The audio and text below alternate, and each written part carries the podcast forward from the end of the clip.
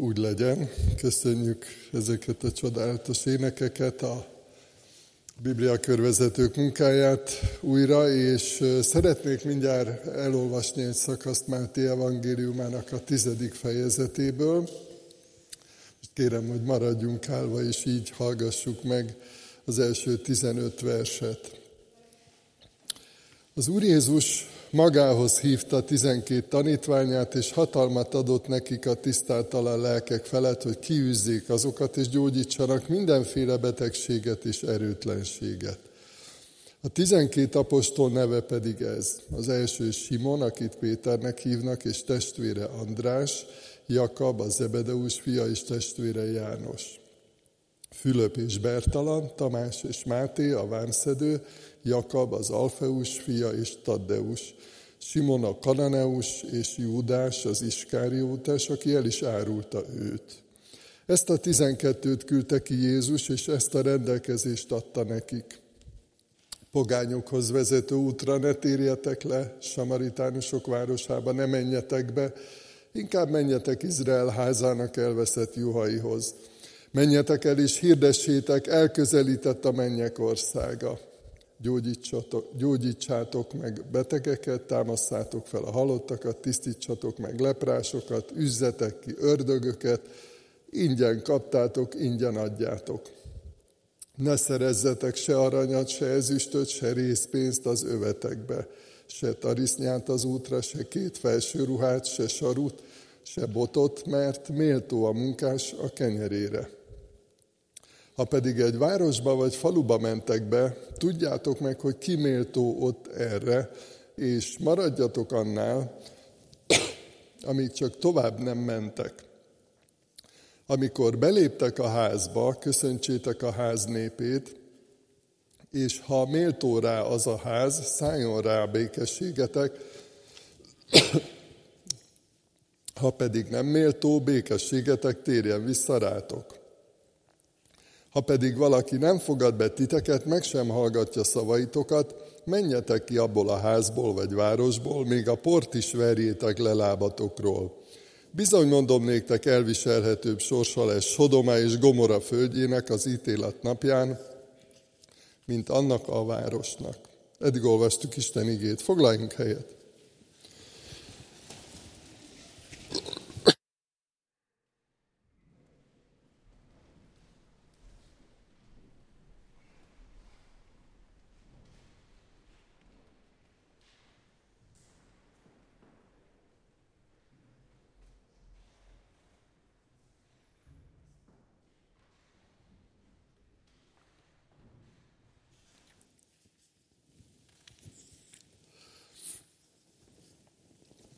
Kedves gyülekezet, kedves testvéreim! Az elmúlt héten, akik itt voltatok, vagy valamilyen módon követtétek a, az ige hirdetést, Ajaj, kicsit fáj a torkom.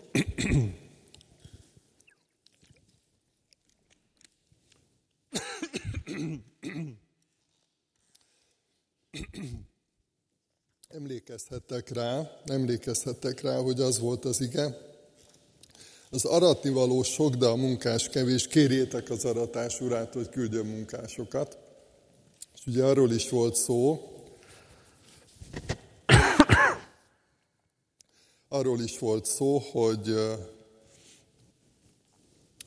nem csak imádkoztak, vagy nem csak imádkozniuk kellett azért, hogy, hogy küldjön munkásokat az aratásába, hanem amikor az Úr Jézus őket küldte el, vagy őket küldte ki, hogy na, akkor menjetek, hirdessétek az evangéliumot, végezzétek az én munkámat, a szolgálatomat, hát akkor el kellett indulniuk. És ez egy ilyen kiküldetés volt, amiről olvastunk ebben a szakaszban, hogy az Úr Jézus felhatalmazza és elküldi a tizenkét apostolt, Ugye a, az, a, tanítványok elhívása már megtörtént, erről olvasunk a, a Márk evangéliumában a harmadik fejezetben.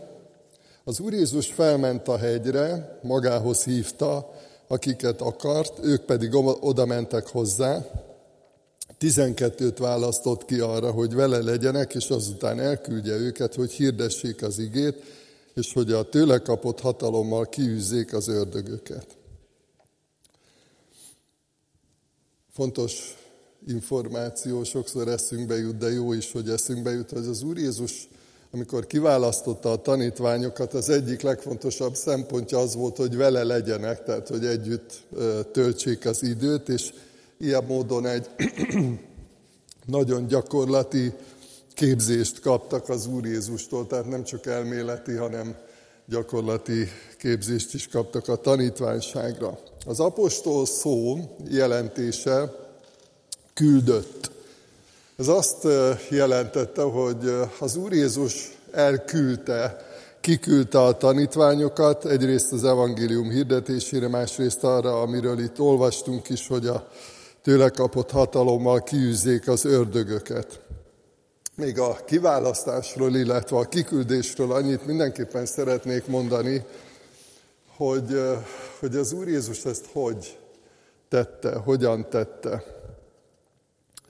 Az Úr Jézus kiválasztási módszere, már ahogy a tanítványokat kiválasztotta, sok mindent elárul arról, hogy mi volt a fontos neki, és hogy ezt hogy csinálta.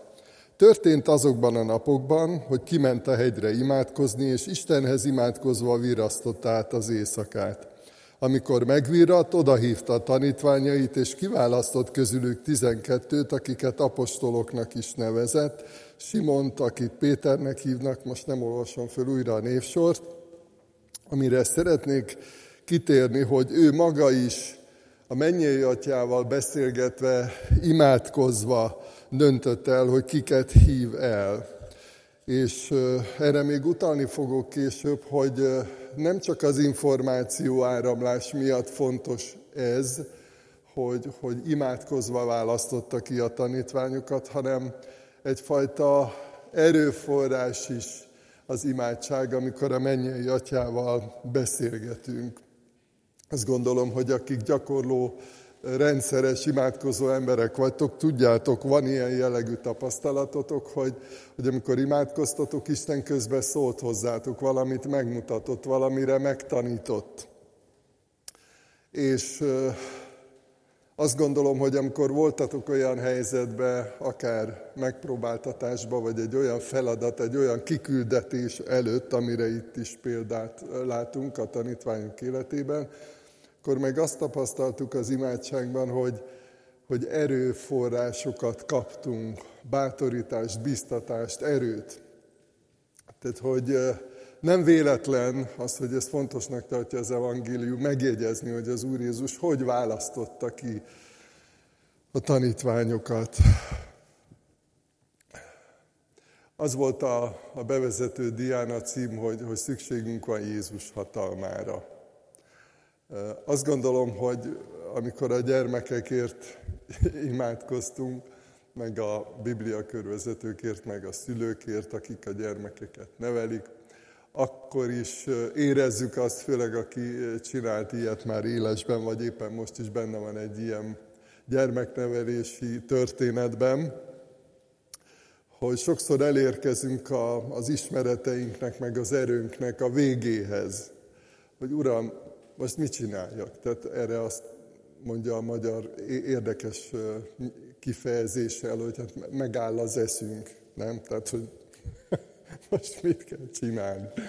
Tehát, hogy van ilyen helyzet, vagy éppen van olyan, amikor tudjuk, hogy mit kell csinálni, csak hogy erőtlennek érezzük magunkat, vagy ezt hogy, hogy, ezt hogy fogjuk tudni csinálni, és hogy, sokszor ilyen emberi és a mindennapokban természetes tevékenységekben is érezzük, hogy kevés a saját erőnk, kevés a saját bölcsességünk. Szükségünk van az Úr Jézus hatalmára, szükségünk van az Úr Jézus gondolataira, bölcsességére és erejére. Hát akkor gondoljunk arra, hogy ha, ha egy ilyen kiküldetésben vagyunk, mint amire az Úr Jézus elküldte a tanítványokat, hogy akkor mennyivel inkább szükségünk van a hatalomra, az Úr Jézus hatalmára, mert hogy nekünk önmagunkban erre nincs elég erőnk. Emlékeztetlek titeket a pünkös hirdetésre, amikor Péter apostol hirdette az evangéliumot, hogy hogy árad ki az Istennek a hatalma, hogy megérintette azokat, akik ott voltak, elgondolkodtatta őket, kérdések ébredtek bennük, és így keresték Istent, így váltak nyitottá arra, hogy, hogy az Isten igéje elérje őket, és megváltoztassa az életüket. Szükségünk van Jézus hatalmára, és a következő dián ennek a részleteit fogjuk egy picit át gondolni. Ugye azt olvastuk az első versben, hogy magához hívtak tizenkét tanítványát, hatalmat adott nekik tisztátalan lelkek felett, hogy kiűzzék azokat, gyógyítsanak mindenféle betegséget és erőtlenséget. Ugye itt azt húznám alá, hogy hatalmat adott nekik. Tehát adott egy többlet, egy olyan plusz erőforrást, hatalmat, felhatalmazást, bátorságot, ami szükséges volt ehhez a szolgálathoz. Ugyanígy gondoljatok arra a mennybe menetel előtti Jézusi gondolatra, amikor a tanítványokat tanítja az Úr Jézus, és azt mondja, hogy erőt kaptok, amikor eljön hozzátok a Szentlélek, és tanúim lesztek Jeruzsálemben, egész Júdában, Samáriában, sőt egészen a föld végső határáig. Hát ez is mekkora küldetés, vagy milyen volumenű küldetés, milyen nagyságrendű küldetés, vagy amikor a tanítványokat rendeli ki az Úr Jézus, hogy menjetek el, tegyetek tanítványjá minden népeket. Hát, nem, nem csoda, hogyha így, így meghallották, akkor e, első hallásra ez elég kétségbejtő megbízás vagy feladat. És éppen ezért ez már Isten személyéről nagyon sok mindent elárul. Jézus Krisztus gondolkozásáról, jelleméről, bár tudom, hogy nagyon nehéz ilyen emberi fogalmakkal meghatározni Jézus Krisztusnak a személyét és a jellemét, vagy a, a, a személyiségét. De azt, hogy nem csak az, hogy menjetek, nem azt mondja, adok nektek hatalmat, adok nektek felhatalmazást, adok nektek erőt, adok nektek bátorságot. Érdekes, hogy, hogy a bátorság is egy ilyen két dimenziós dolog, hogy egyrészt kell hozzá egy emberi döntés, egy emberi elkötelezettség, hogy igen, elindulok, megteszem a lépéseket. Ha az Úr Jézus küld valakihez, akkor elmegyek. Ha azt mondja, hogy imádkozzak érte, imádkozom érte. Azt mondja, hogy, hogy segítsek, hogy a betegségért, a nyomorúságáért imádkozom, akkor imádkozom. Kell hozzá egy emberi döntés, készség. Ugyanakkor mindig kapcsolódik hozzá az isteni támasz, az isteni hatalom. Hatalmat adott nekik, erőt adott nekik.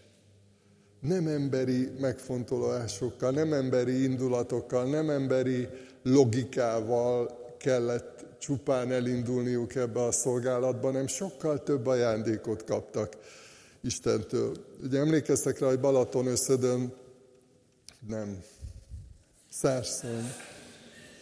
Kicsit más a történet, elnézést. A Balaton az jó.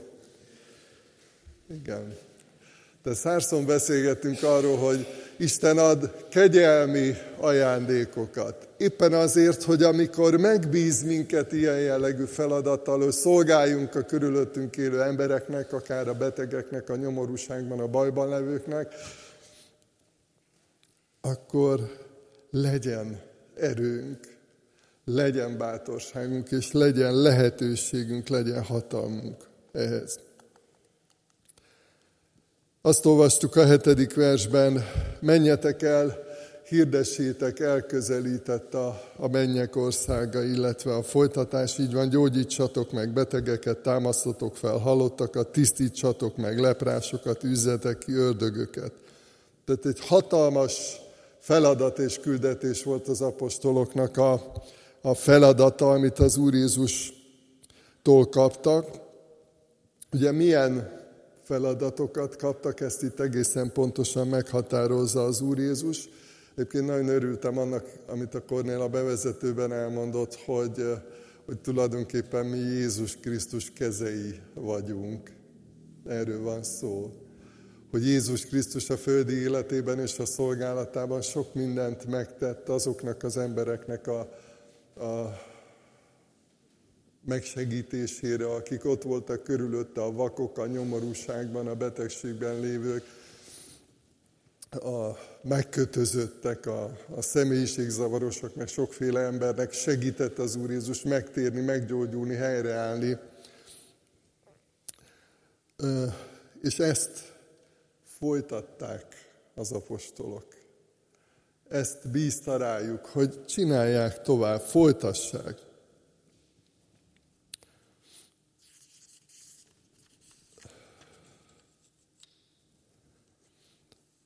Az apostoloknak szóló felhatalmazás Krisztustól kapott feladat, tehát személyesen a, az örökkévalótól érkezik.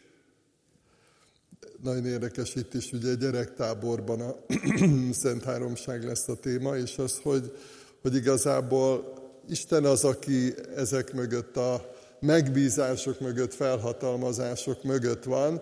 Krisztus elküldi az apostolokat, és rájuk árasztja az ő szent lelkét, hogy ne csak a feladatot tudják, ne csak azt, hogy mit kellene, vagy mit kell tenniük, hanem hogy legyen hozzá képességük, erejük és hatalmuk. És a Balaton szárszó esetében arra gondoltam, hogy ott tanultunk arról, hogy, hogy milyen eszközöket, milyen ajándékokat, milyen képességeket, készségeket ad Isten azért, hogy ezeket meg tudjuk tenni, amire ő indít, amit mutat, amit tesz.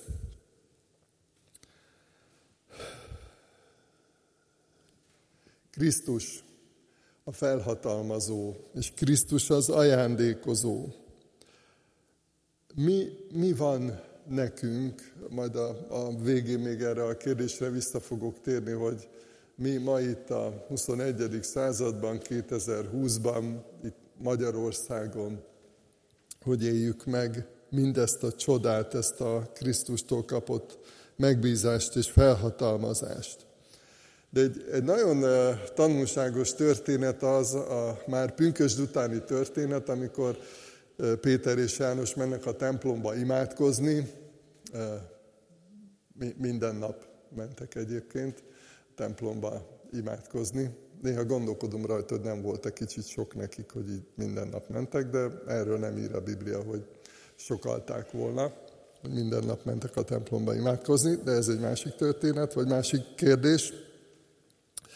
És ott találkoztak egy, egy sánta koldussal az ékes kapunál, és azt olvassuk, hogy ez a koldus rájuk nézett, remélte, hogy kap tőlük valamit, nyilván ha koldult, akkor pénzre gondolt elsősorban, és Péter ezt mondta neki, ezüstöm és aranyam nincs, de amin van, azt adom neked a názáreti Jézus Krisztus nevében, kelj fel és jár.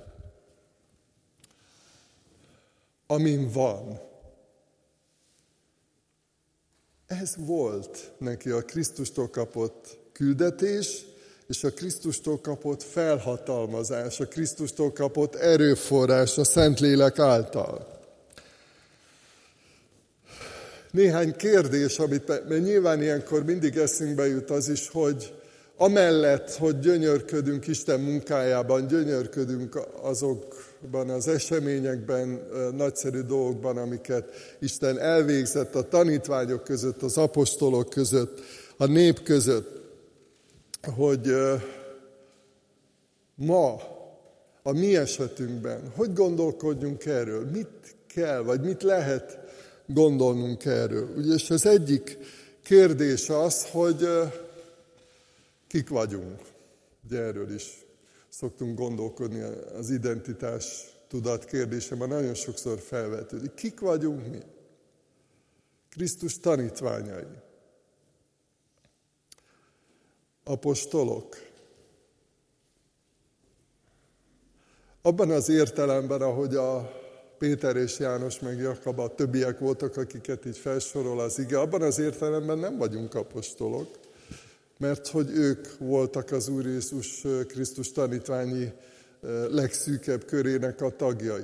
Abban az értelemben küldöttek vagyunk mi is, mondhatjuk így is, hogy apostolok, de nem a szónak az eredeti fogalmai szerint, hogy, hogy elküldött minket. Tehát nem csak hívott Isten, hogy jöjjünk hozzá, hogy térjünk meg, hogy bízzuk rá az életünket, hanem el is küldött.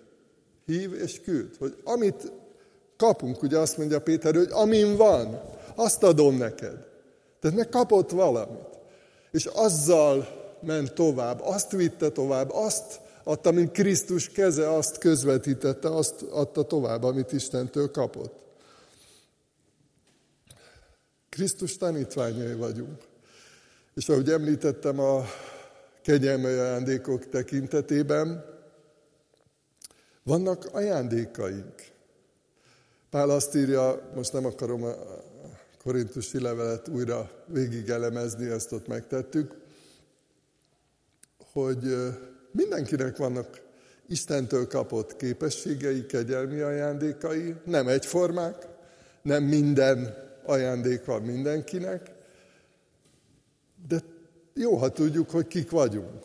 És jó, ha tudjuk, hogy mi az, ami van. Péter tudta, azt mondja, hogy ami van, azt adom. A názáreti Jézus nevűben kelj fel és jár. Nem mindig könnyű egészen pontosan meghatározni a magunk számára is, tehát nem, nem is biztos még, hogy, hogy erről beszélgetünk mással, de, de akár így, ha egyedül vagyunk, akkor magunkban végig gondolni, hogy tényleg, Isten mivel ajándékozott meg? Mi az, amire én azt tudom mondani, hogy hát amin van, azt adom, azzal szolgálok. Nem megdöbbentő írást olvastam a héten, egy, hát nem tudom hány éves hívő testvérnőről, ő maga írta le egy nagyon megdöbbentő esetet, hogy ment az autóval valahova, és egy kisvárosban lakik, és hogy ment az autóval, így kinézett az ablakon oldalt, vagy hát elég feltűnő volt, tehát nem, nem kellett neki nagyon bámészkodni, hogy egy családban elég komoly perpatvar volt, tehát nagyon csúnya vita és veszekedés házas pár között. Híve ez a, a hölgy egyébként, akiről beszélek.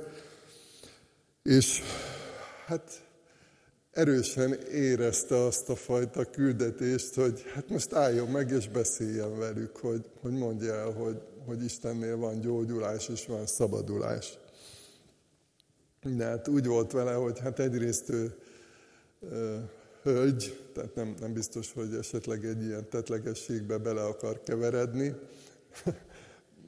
meg hogy az ő dolga el. Tehát ezen így gondolkodott, meg imádkozott, de végül is nem állt meg, hanem tovább ment, és elintézte, amit kellett, ahova ment, és ahogy jött visszafelé, még mindig ott voltak. És ezt ő úgy fogta föl, egy olyan bátorításnak vagy jelzésnek vette, állj meg és menj oda. Ezt érezte, hallotta belülről.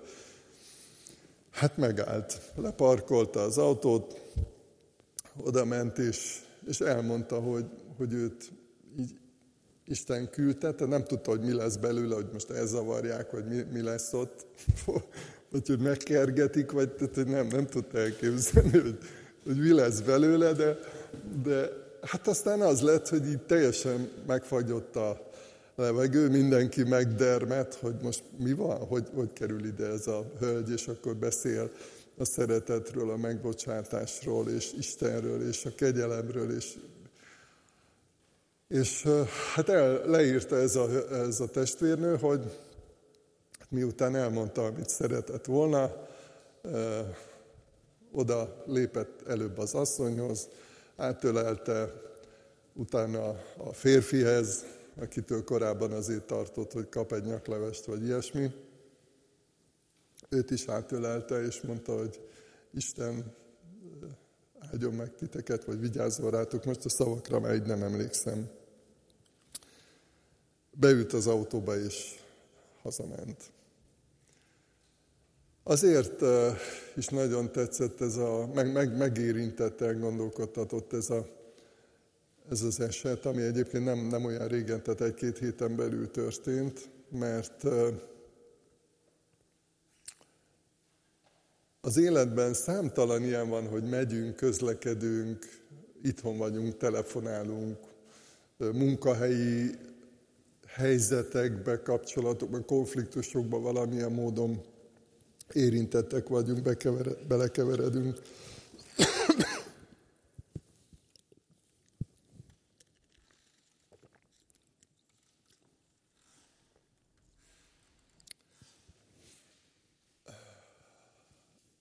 Mi, mink van?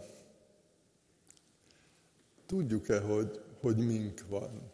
Hogy akár otthon a családunkban, akár a munkahelyünkön, mi az, amire azt tudjuk mondani, hogy Jézus indít, imádkozzak valakiért. Még Szegeden voltam, és egyszer valakit meglátogattam egy, egy kórházban, és folyosón összetalálkoztam testvérekkel egy másik gyülekezetből, és ez, ez egy ilyen, hát krónikus begyógyászati osztály volt, más szóval elfekvőnek is mondják, és elmondták, hárman vagy négyen voltak, elmondták, hogy Isten őket arra indította, hogy, hogy ezekhez az emberekhez így jöjjenek el. Imádkozzanak értük.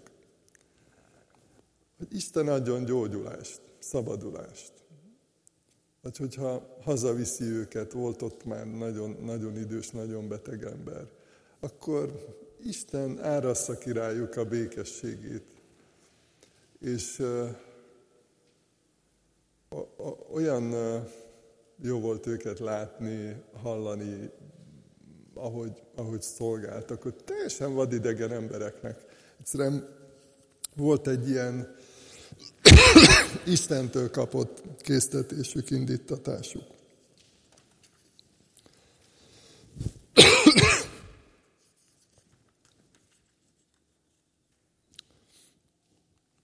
Következő dián így csak végig szaladok, mert kezd elfogyni a hangom.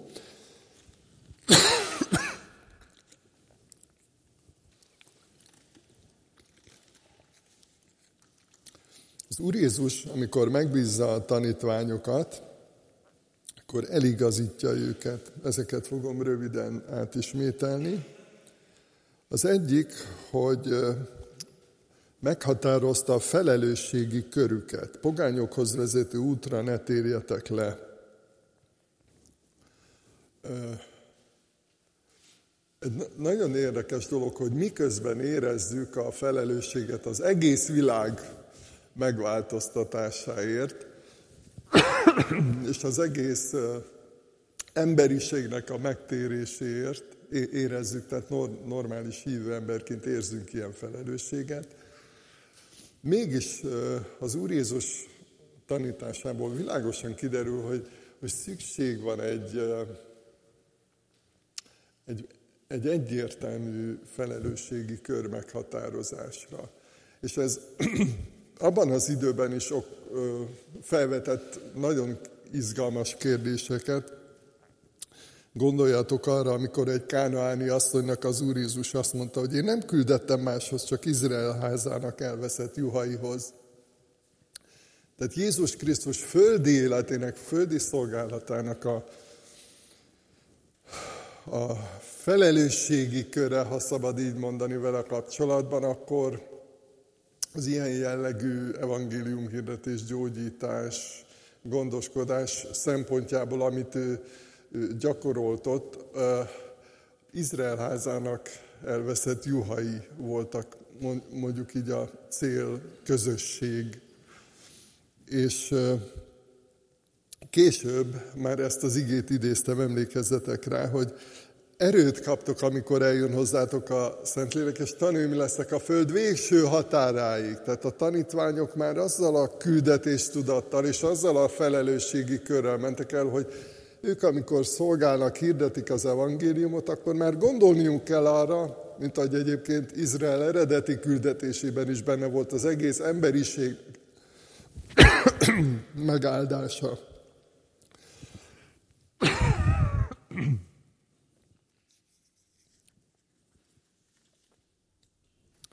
Pál pedig így azonosította magát, hogy a pogányok apostola vagyok.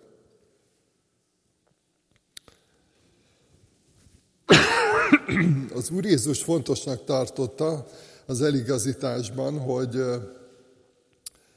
hogy ne üzleti vállalkozásként tegyétek ezt, ingyen kaptátok, ingyen adjátok, ne szerezzetek se aranyat, se ezüstöt, se részpénzt az övetekbe, magyarul egyfajta ember, emberi meg, megfogalmazás szerint kiszolgáltatottságban éltek, de, de érdekes gondolat, ezt se akarom most bővebben kifejteni, hogy, hogy Krisztus maga is tudatosan vállalta a szegénységet, tehát ne, nem akarta, hogy az anyagiak, az üzlet, vagy bármi pénzzel kapcsolatos hogy megélhetéssel kapcsolatos dolog akadálya legyen az evangélium terjedésének, vagy, vagy bármilyen félreértés legyen ebből. Tehát biztatta és tanította az Úr Jézus a tanítványait, hogy, hogy higgyenek Istenben, hogy bízzanak Istenben, hogy, hogy úgy induljanak el, hogy bízzanak Isten gondviselő szeretetében. Tehát hatalmat, felhatalmazást kaptak arra, hogy szolgáljanak, és ehhez bátorítást kaptak, hogy ő gondoskodik róluk, gondoskodik az ő szükségleteikről.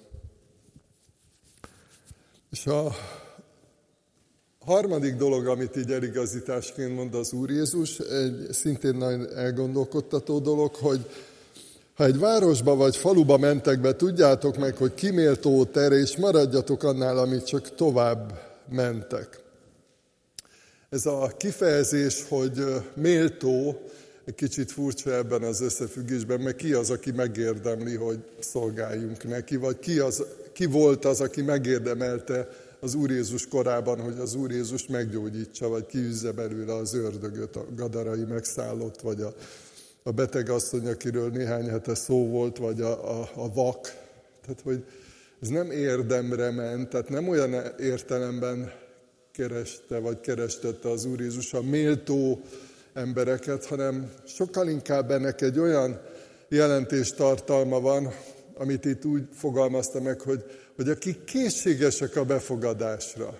Azt mondja, hogy ha, ha azt érzitek, hogy van befogadás, hogy, hogy az a békesség kiárad, és visszaszáll rátok, tehát hogy otthonra találtatok, ott van egyfajta nyitottság Isten felé, akkor hazaértetek, akkor ott van a helyetek, ott van a feladatotok, és akkor ott szolgáljátok, és tegyétek azt, amit Isten rátok bízott.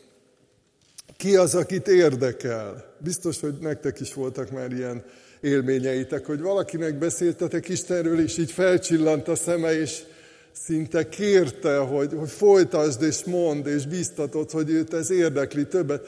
És olyan is volt, amikor valakinek beszéltünk az Úr Jézusról, és azt mondja, figyelj, ez engem nem érdekel, hagyjál békén ezzel a témával. Tehát, hogy nem egyforma az emberek befogadó készsége.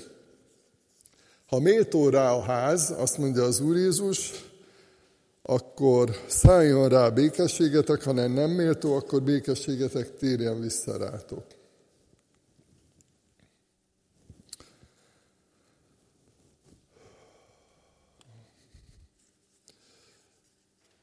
Az utolsó diának ezt a címet adtam, hogy két nyugtalanító kérdés, vagy mégsem.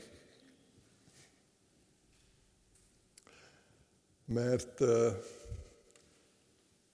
nyilván az a kérdés, ami elvileg nyugtalaníthatja a mai kereszténységet, vagy a mai Krisztus követő közösséget, hogy az Úr Jézus, hogyha ilyen felhatalmazást adott a tanítványoknak, hogy gyógyítsanak betegeket, ördögöket, üzzenek, hogy támasztanak fel halottakat, akkor hát most mi van a napjainkban? Mi, mi van most velünk? Tehát, hogy itt akkor nekünk is ugyanilyen feladatot és ugyanilyen felhatalmazást ad az Úr Jézus. Egyrészt azt mondom, hogy Krisztus személye, a Krisztustól kapott küldetés nem változik, másrészt pedig Pálapostól, amit említettem, most azt nem akarom újra végigmondani a, a korintusi levél alapján, nagyon egyértelműen leírta, megfogalmazta, tanította, hogy hát mindenki kap valamilyen értéket, nem egy formát. Nem mindenki tanító, nem mindenki proféta, nem mindenki kapja a gyógyítás lelki ajándékát, sorolhatnám. Tehát, hogy különbözőek vagyunk ilyen tekintetben is. A tanítványok is kaptak felhatalmazást, és bibliai példa van arra, hogy hát nem mindig sikerült nekik megvalósítani, amire az Úr Jézus felhatalmazta őket. És az egyik ok, ugye, hogyha arra a nagyon nehéz kérdésre is keressük a választ, hogy, hogy miért nem történt meg akkor az a csoda, az Úr Jézus két dolgot említ. Az egyik a, a hitetlenség. Kis hitűek vagytok. Vagy szó szerint, ezt mondja az Úr, igen, kis hitűségetek miatt nem történt meg. Ha akkora hitetek volna, mint egy mustármag, azt mondhatnátok ennek a egynek, menj innen oda, oda menne, nem volna nektek semmi se lehetetlen. Tehát van, amikor tudjuk, és a Szentírás erről tanít, hogy, hogy miért nem történik meg egy ilyen nagyszerű küldetés, vagy, vagy miért nem eredményes. Ez az egyik, tehát hogy a, a hit, tehát hogy mit gondolunk Istenről, mit gondolunk Jézus Krisztus hatalmáról, hogy tényleg elhisszük-e feltétel nélkül, hogy az Úr Jézus Krisztus minden hatalommal rendelkezik, hiszen ezzel a bátorítással küldte el a tanítványokat. A másik, amit az Úr Jézus említ, így fogalmazza meg az ige, hogy ez a fajta csak imádsággal és bőtöléssel távozik el.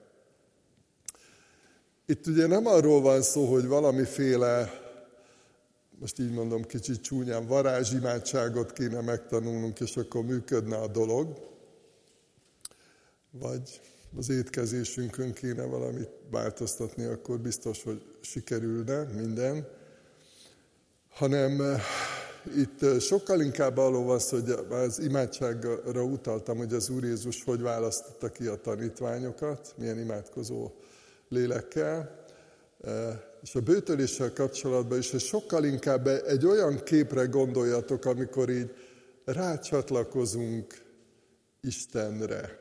Tehát, mint amikor nagyon butácska példa, egy, egy elektromos hálózatba, egy, egy konnektorba e, bedugsz valamit, és akkor árad a, az energia, villamos energia. Tehát a bőt és az imádság valami, valamiféle ilyen dolog, amikor, eh, ahogy említettem, nem csak információ áramlik, az is, hiszen a bölcsesség az Isten igéje, az is érkezik az imádság és a, a bőt az ige által, hanem amikor a, a forrás, tehát az eligazítás is, és a, az erőforrás is érkezik, mert hogy Istenre kapcsolódtunk. Hát a bőtnek, az imádságnak ez a célja, kapcsolódni Istenhez, kötődni hozzá, ragaszkodni hozzá, közelebb menni, ezek nyilván emberi kifejezések, de, de ezt, ezt jelzi, erre utal itt az Úr Jézus. Ezt nem lehet így rutinból, kisújból kirázni, tehát hogy azt mondja, bőtöléssel és imádsággal. Tehát van egy olyan módja ennek, amikor nem csak néha, oda szaladunk Istenhez, hogy most csináljon valamit, vagy segítsen, mert baj van, hanem amikor van egy ilyen kapcsolódás.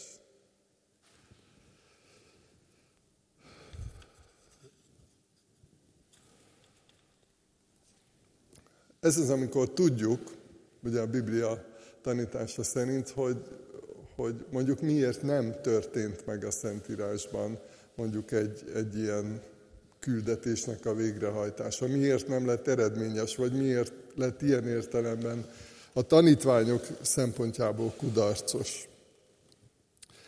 A másik gond meg ezzel kapcsolatban az, vagy inkább azt mondom, hogy helyzet, nem, nem feltétlenül gond, hogy van, amikor nem tudjuk. van, amikor nem tudjuk. Pál azt írja Timóteusnak, hogy Trofimoszt otthon hagytam betegen. Ennyi az információ. Nem tudjuk. Nem tudjuk, hogy mi baja volt, nem tudjuk, hogyha Pál, aki gyakorlatilag nagyon sok embert imádkozva meggyógyított, most, most miért nem sikerült? Vagy, vagy nem akarta, vagy Trofimos nem akarta, vagy tehát, hogy nincs elég információnk arról, mert a Biblia nem írja meg, hogy, hogy mi ennek a, a magyarázata. Tehát van, amikor tudjuk, hogy mi az oka, van, amikor nem tudjuk, hogy mi az oka, amikor elmarad ilyen értelemben a, a gyümölcs, vagy nevezzük sikernek.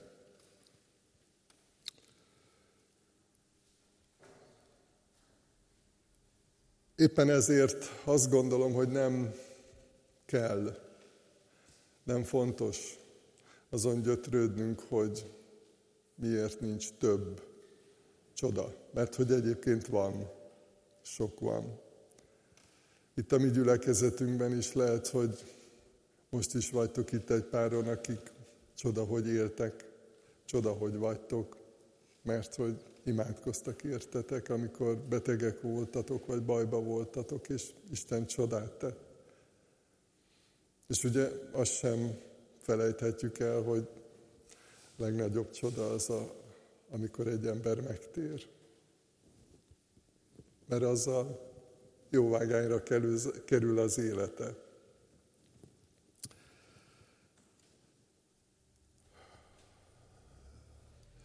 Azt mondja az Úr Jézus, hogy, hogy fontos a hit. És itt a végül arra szeretnék utalni, hogy, hogy Isten kezében van az életünk.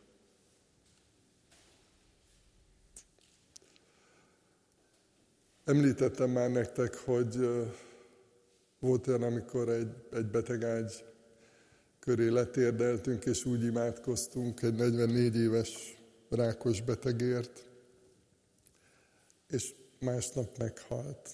És mégsem úgy él az emlékeimben, hogy fú, hát ez mekkora kudarc volt. Fú, ez na- nagyon ciki, hogy imádkoztunk érte, hogy gyógyuljon meg, és meghalt. Miért? Hát, mindent megtettünk, kapcsolódtunk Istenhez, tudtuk, hogy ezt kell tennünk, oda menni mellé, oda térdelni az ágya köré. És olyanra is volt példa, amikor valaki meggyógyult. Most hogy lehet ebben eligazodni, vagy mi, miért lehet ez így? Hát Isten kezében van az életünk. Ez a magyarázata. Nem mi döntjük el, hogy ki él, ki gyógyul meg, ki hal meg. És ez nagyon jó. Hát baj lenne, ha mi döntenénk el. Csak néha ez kényelmetlen, hogy rá kell jönnünk, hogy nem mi vagyunk a mindenható, nem mi vagyunk az Isten, hanem ő. Úgyhogy bátorítom magamat és titeket is, hogy higgyünk Istenben, higgyünk abban, hogy az ő kezében van az életünk, higgyünk abban, hogy minden hatalom az övé, és hogyha rá csatlakozunk, akkor ez a hatalom, ez a bölcsesség, ez árad felénk, és rajtunk keresztül is áradhat. És higgyük el, hogy ha valakihez oda küld, ha valaki miatt megállít és oda küld, akkor meg fog áldani, meg fog segíteni.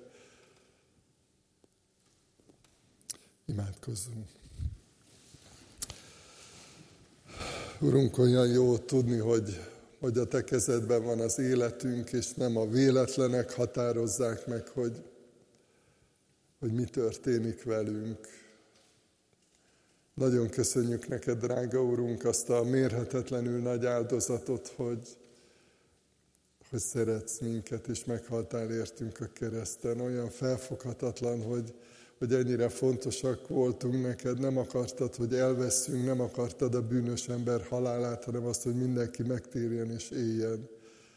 Hálát adunk azért, hogy kiválasztottál minket, hogy meghívtál minket a veled való közösségbe, meghívtál minket az örök életre, a bűnbocsánatra, és hálát adunk azért, hogy elküldtél minket, hogy a magunk eszközeivel, a magunk értékeivel, a magunk kegyelmi ajándékaival szolgáljunk ott, ahol vagyunk. És köszönjük, hogy adtál erőforrásokat, adtál nekünk bátorságot, és adtál nekünk eszközöket. Hálát adunk azért, hogy így imádkozhatunk azokért, akiket ránk bíztál.